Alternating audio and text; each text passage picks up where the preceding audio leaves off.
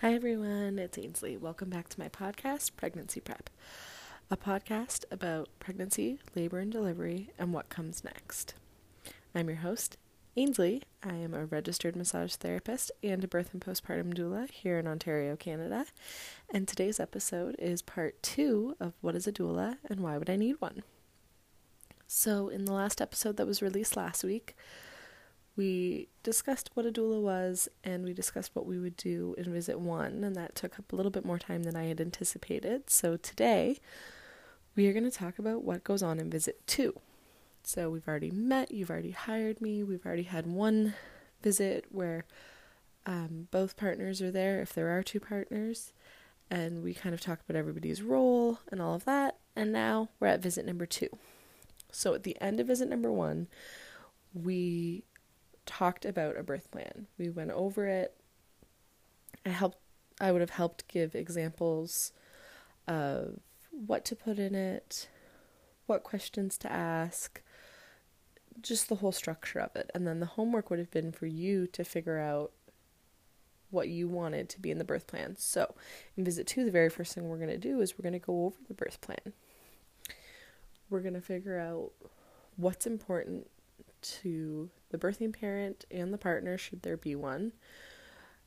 And we're going to discuss how we'll handle it as a group if these things don't go to plan.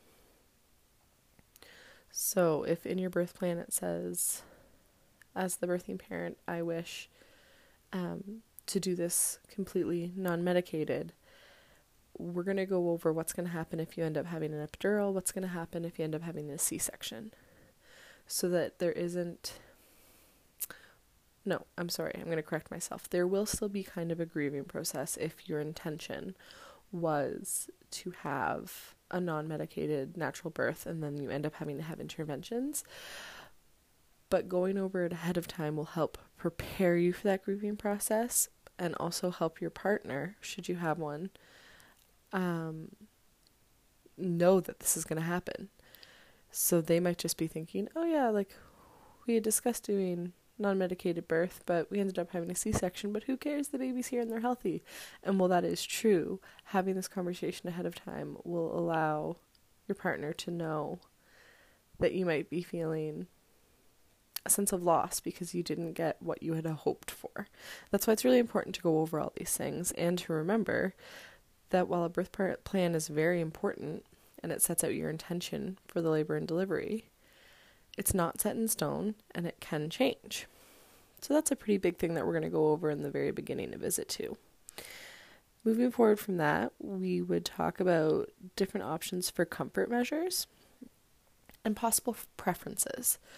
So I'll bring my TENS machine and I'll explain how that gets used. We'll talk about different positions that you can be in. I'll demonstrate a couple of the standard things that I do. For example, a double hip press. I will demo that um, in visit two so that in the hospital, um, partner can be the very first person to try it. They don't have to witness me try it first because when the mom's actually in pain or when the birthing parent is actually in pain and in labor, if I'm the very first person to do that hip squeeze, there's a good chance that that's what I'm going to be doing for the rest of the labor, which is completely fine and that's what I'm hired to do. But sometimes it leaves the other parent or the other partner feeling a little bit left out. So having them do it first and try it out as the pain is building up and progressing is helpful and then if it does come to the point where I have to step in, then I do. But it's always in the back of a doula's mind that they don't want to be overshadowing that partner, that they want to give them the tools to help. So I would teach double hip press. We would go over things like the slow dancing position and why that's so good. So that even if I'm not with you when the contractions and everything are starting, that birth partner feels confident. They know what positions to put you in and why you're being put in them because we've talked about it. So then there's no panic. Then, after that, we would have a discussion mainly actually with the non birthing parent or partner. Um, we'd have a discussion about how to advocate for the birthing parent, for the mom, and for themselves during labor, especially if you're in a hospital. So, we would have discussions just about how certain things are going to get handled, how they'll be spoken to, and that if they're not being told and it's it's an emergency, if they're being given a choice, then there's a pretty strong chance that they don't have to say yes right away. And I don't think that people who aren't in the medical field or don't have family members in the medical field really truly understand this. I think we're raised to think that hospital staff and doctors are the be all and end all and that they know everything. And they are fantastic. This is not a commentary on um, doctors or their skill sets or their knowledge. It's simply informing the partner that if they come in and they say, So, what are we thinking? Maybe we'll start you on some Pitocin. Things aren't really progressing as quick as we would like. Do you want an epidural? We're seeing that you're pretty tired. We want you to be strong enough to push. If they come in like that, then we want the partner to say things like, Can we have a minute to discuss that? Uh, are we allowed to ask questions? Can we try a couple other things first, like doing lunges or walking stairs before we do that? Just teaching them different language to use and when it's okay to step in and stand up for themselves and for their partner. Um, because the reality is, if it was an emergency, a true emergency, and they had to get the baby out for both the safety of the birthing parent and for the infant, they wouldn't be coming in and asking questions. They would tell you what they were doing because it was an emergency and they needed to get it done, and they would get your consent. But when they're asking questions like that, that's when the partner can kind of step in and say, We'll discuss it. Can we have time? So that's one of the big things that we're going to talk about in visit two is giving them the language and giving them that confidence. You know, that they are there and they are the protector. Which also is nice because it gives you a job. You know that's your job. So when you're going in there, that's already in your head. After all of that, during visit number two, I often have a conversation with the birthing parent about anxieties that they might be having and things that are going on in their head, just so that I have a better idea of what's going on so they can voice it because maybe they haven't felt like they can voice it yet or they don't want to freak out their partner or they just have no one to talk to about it. So it's good to kind of get all of that out on the table. And then after that, we we go over once again. We kind of touch on this in visit number 1, but we go over what the plan will be if there is a need for intervention. So if there's a need for a C-section, who stays with mom and who goes with the baby? Does the doula follow the baby, or does the doula stay and comfort the mom? Um, I think it's a really important discussion. I, I know you don't want to manifest it into existence or anything like that, but just being prepared so that there isn't a panic or an argument during an already stressful time if all of a sudden there's an emergency C section. So, discussing if partner is staying with mom or going with baby and where the doula will go. Because that's the one of the great things about having a doula there's two of us. So you don't have to leave one of the two people alone. One of us will be there. But just figuring out where you want each of us. And then after that we're going to talk about what's expected postnatally. So we talk about breastfeeding. We talk about sleeping. So, for example, if you are planning on co sleeping, we're going to have a discussion about safe co sleeping. I'm going to recommend different books. We're going to go up and take a look at your room so that we can decide what is safe and what isn't. Um,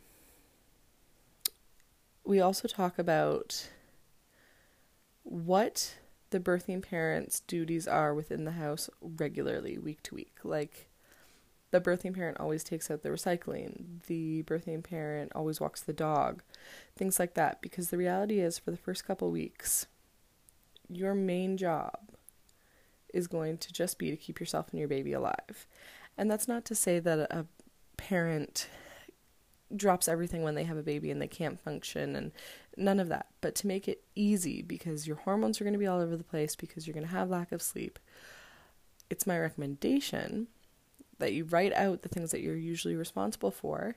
And when your parent or when your in law or when your brother or sister or best friend come over, you have this list of things that they can help assist with so that your number one priority and your number one focus is on you and on the baby's health.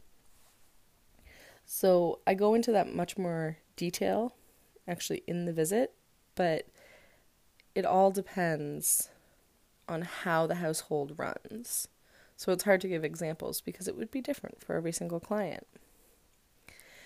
And then at the end of that, we're just going to double check that there are no questions.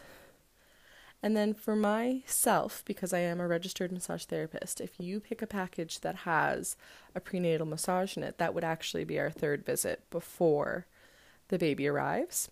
Obviously, anytime you need to call or text me, I'm always available. Um, but usually we just have these two visits, and then if you have the massage included in your package, then I would do that before the baby arrives, and I just have my um, my table all set up in my clinic. That's how I do that service.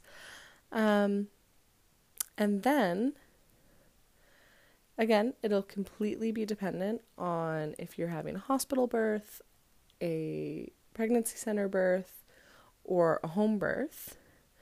But usually, what happens is a doctor or midwife is going to tell you to contact them if your water breaks, or if you're having contractions and they are lasting for one minute. There is four minutes between each contraction, and that pattern has been continued for at minimum one hour. That's when you're going to call the actual person who is going to catch the baby. So, your doctor or your midwife regardless of where you're going. That is usually the recommended time limit.